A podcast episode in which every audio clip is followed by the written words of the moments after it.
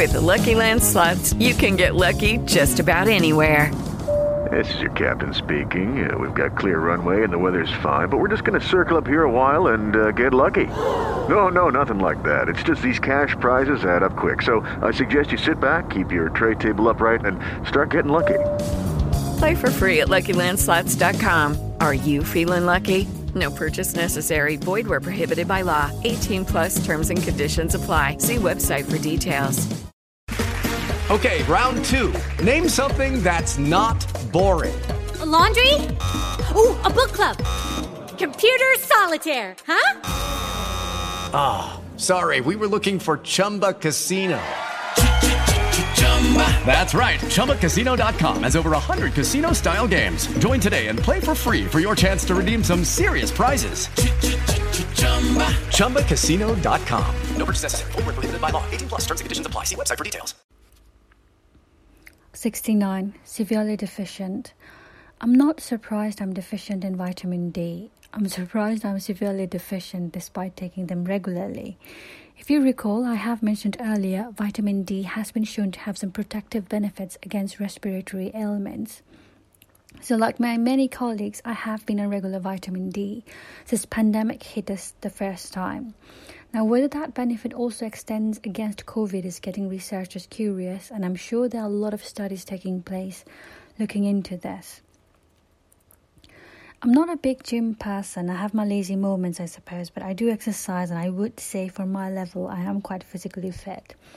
I have no known disease or a condition as far as I know till now. I'm constantly on the move at work between wards and the stairs, so I usually do 3 to 4k steps a day.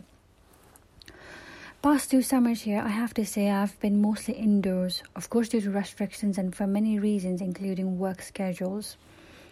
I've got into the habit of closing my heavy duty opaque curtains and turning on lights during broad daylight when the weather is gloomy outside. It doesn't help my situation nor my electric bills, does it? Nearest park is small, a bit overcrowded, and the one further away doesn't have many or any people inside. I've got excuses. Haha. Anyways, I read an article about it where the author of the story report had said people with darker skin have a higher risk of developing vitamin D deficiency because of higher levels of melanin in the skin, which can lessen the skin's ability to make vitamin D. But this combined with more time indoors and consuming low vitamin D containing foods can foster severe deficiency. I did grow up in plenty of sunlight and warmth in the country. I remember my lazy days being spent basking in the sun on a balcony, sometimes on the rooftops in Nepal, and enjoying its blissful rays with my aunts and our big foreheads, petite arm bones, and disproportionately big thighs, cracking peanuts, peeling orange skins, and screaming at the taste of spiced pomelos. Oh, the pomelos.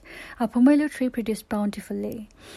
Every summer, our neighbors would come around requesting its fruit, and my girls in med school were crazy for it too.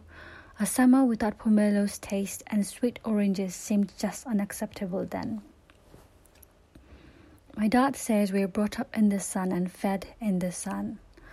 He's referring to our nature's ability to fine tune each of our bodies, our delicate genes, and fit it into laws of adaptation. Where sunlight was in abundance, we, those who grew in its presence, developed more melanin to be protected against its harmful UV rays, while at the same time lost our abilities to absorb too much of vitamin D level to function our body.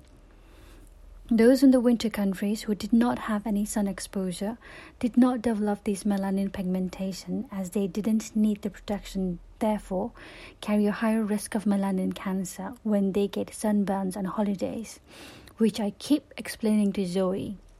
However, loss of melanin came with an advantage. They became less prone to vitamin D deficiency. I'm a sunflower. I thrive in the sun. I tell Joey every time we're out in the park and sunbathing while he struggles to stay still, complaining it's too hot, and asks me repeatedly, Why am I not feeling that way? To my dismay, a few times when I thought the day was just moderately sunny enough, he had developed blotches of painful rashes in his outer arms. He was sensitive to too much sun, burning like a vampire. It was fascinating to learn, however, for me to acknowledge that my body's adaptation to a different environment, even after about five years of being here, is quite still not there. I suppose it's like planting different breeds of flowers in different lands that are not native to it. The optimum growth and development will depend on the nature of the soil, in the humidity of the temperature, of the temperature, the rainfall, the sunlight, and plants' own ability to observe and derive nutrition. It took us hundreds of years as humans to adapt to our environment to be where we are now. I don't suppose my body will learn to hack that nature's system anytime soon. I'll have to take supplements, especially in winter, as long as I am in the UK. And Joey will have to learn to put sunscreen lotion for God's sake, otherwise, when he visits Nepal, I'll have to keep him inside burqa till sundown. We have quite a bit of kitchen garden space at back where I rest sometimes in a house in London. My Asian parents want to make a big extension so that they have extra rooms. They only want land enough to plow and grow vegetables, not to rest in luxury. I suppose it is the case for most city dwellers. Make maximum use of the space. Sunlight in a room or apartment or house is it's in itself a luxury.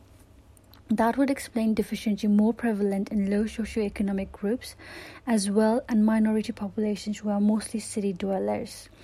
There are food factors, of course. I didn't grow up consuming much fish in our diet, being born in a landlocked country. Let's go to the park, I said to my mum.